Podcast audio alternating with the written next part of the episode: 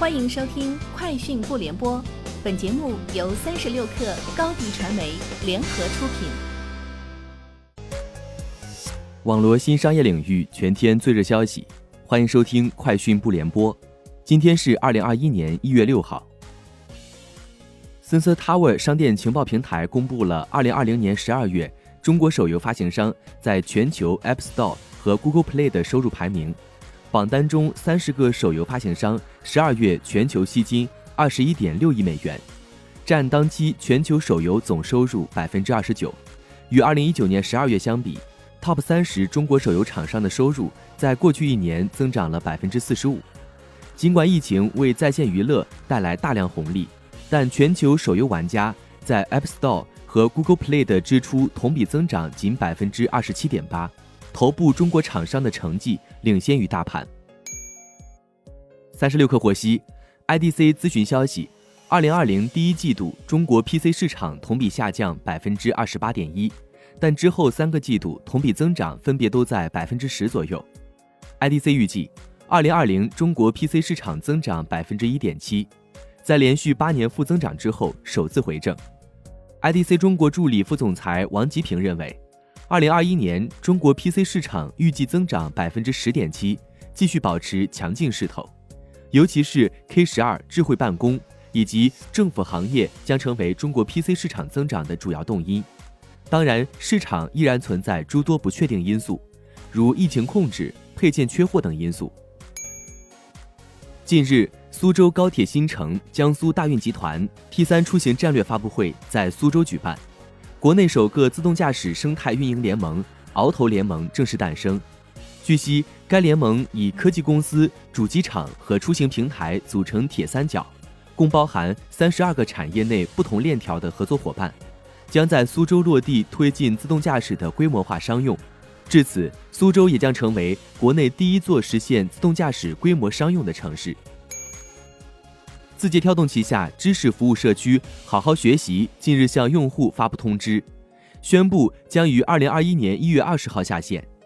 好好学习在通知中表示，因业务调整，好好学习 App 将于二零二一年一月二十号停止运营、维护以及相关服务。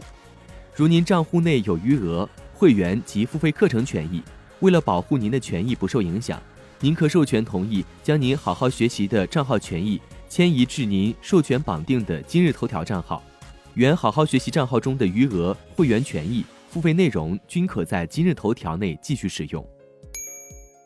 日前，特斯拉提交给美国证券交易委员会的一份监管文件显示，已与电池长期合作伙伴松下签署了2021年定价协议。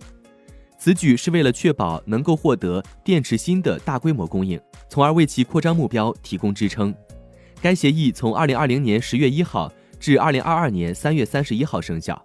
涉及松下将向特斯拉供应的在日本生产的锂离子电池组。谷歌公司表示，最快将在本周或下周为使用苹果 iOS 操作系统的应用增加 App Store 的隐私标签。谷歌发言人表示，新政策要求开发者披露如何从 App Store 用户那里收集数据，并用于追踪他们。苹果在十二月十四号表示，开始为应用程序的隐私保护措施打上新标签，供用户在应用商店下载前查看。关于标签的结构，苹果将数据收集分为三类：用于跟踪您的数据、链接到您的数据、未链接到您的数据。据韩联社报道，韩国产业通商资源部和半导体协会五号发布的数据显示。二零二零年，韩国半导体出口额同比增长百分之五点六，达到九百九十二亿美元，约合人民币六千四百一十亿元，仅次于二零一八年一千二百六十七亿美元的最高纪录。数据显示，疫情之下，服务器和笔记本电脑的市场需求增长，这在一定程度上缓解了新冠疫情和移动设备需求低迷等不利因素的影响，推动了半导体出口。目前。iPhone 十二系列的需求依旧强劲，特别是 iPhone 十二 Pro，目前供应仍较为紧张。外媒最新援引供应链的消息报道称，苹果已向供应商下达了上半年的 iPhone 生产订单，要求生产九千五百万部到九千六百万部，主要是 iPhone 十二系列，但也包括 iPhone 十一和 iPhone SE。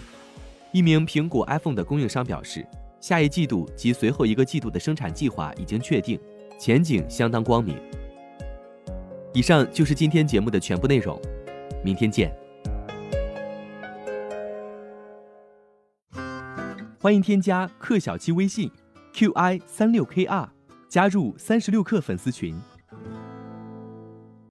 高迪传媒为广大企业提供新媒体短视频代运营服务，商务合作请关注微信公众号高迪传媒。